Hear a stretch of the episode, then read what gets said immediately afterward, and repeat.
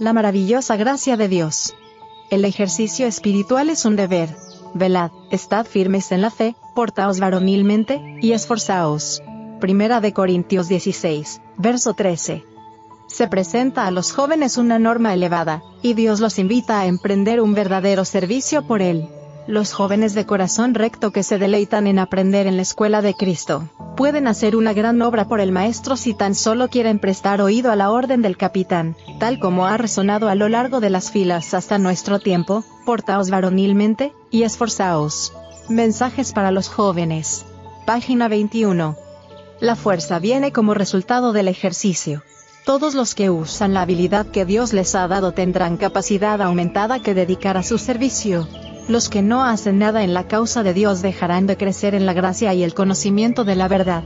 El hombre que permanezca echado y rehúse ejercitar sus miembros, pronto perderá toda posibilidad de usarlos.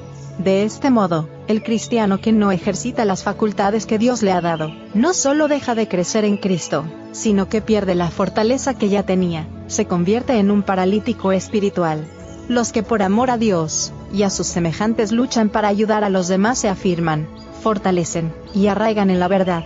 El verdadero cristiano obra para Dios no por impulso, sino por principio, no por un día o un mes, sino por toda la vida. Testimonios para la Iglesia. Tomo 5. Página 393. Este mundo no es un campo de desfile, sino de batalla. Todos son llamados a soportar las dificultades como buenos soldados. Deben ser fuertes y conducirse como hombres, la verdadera prueba del carácter se encuentra en la disposición a llevar cargas, ocupar el puesto difícil, hacer lo que necesita ser hecho, aunque no reporte reconocimiento ni recompensa terrenal. La educación. Página 287. Oh, que cada cual aprecie adecuadamente las facultades que le ha confiado Dios.